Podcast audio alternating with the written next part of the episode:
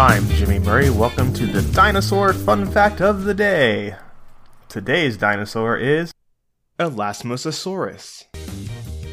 One of the first identified marine reptiles and an instigator of the 19th century fossil hunt known as the Bone Wars, Elasmosaurus was a long necked predator. The plesiosaur lived in North America during the late Cretaceous period. Elasmosaurus was one of the largest lived plesiosaurs that ever lived. Plesiosaurs were a family of marine reptiles that originated in the late Triassic period and persisted in increasingly dwindling numbers all the way up to the KT extinction.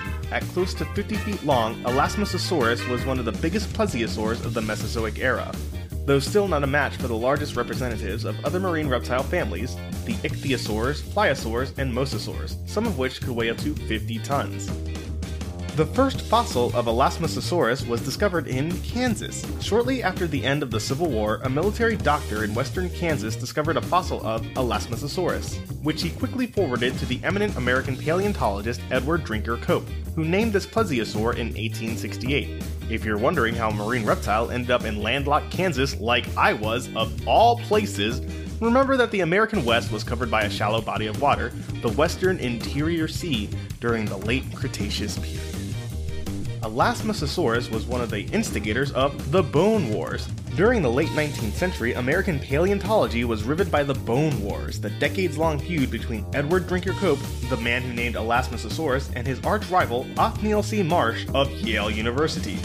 When Cope reconstructed the skeleton of Elasmosaurus in 1869, he briefly placed the head on the wrong end, and legend has it that Marsh loudly and undiplomatically pointed out his mistake, though it seems that the responsible party may really have been paleontologist Joseph Leidy. The neck of Elasmosaurus contains 71 vertebrae. Plesiosaurs were distinguished by their long, narrow necks, small heads, and streamlined torsos. Elasmosaurus had the longest neck of any plesiosaur yet identified, about half the length of its entire body and supported by a whopping 71 vertebrae. No other plesiosaur had more than 60 vertebrae. Elasmosaurus must have looked almost as comical as an even longer necked reptile that preceded it by millions of years, Tanystropheus. Don't forget to tell your parents to send us their suggestions and yours to at the Jimmy Murray on Twitter.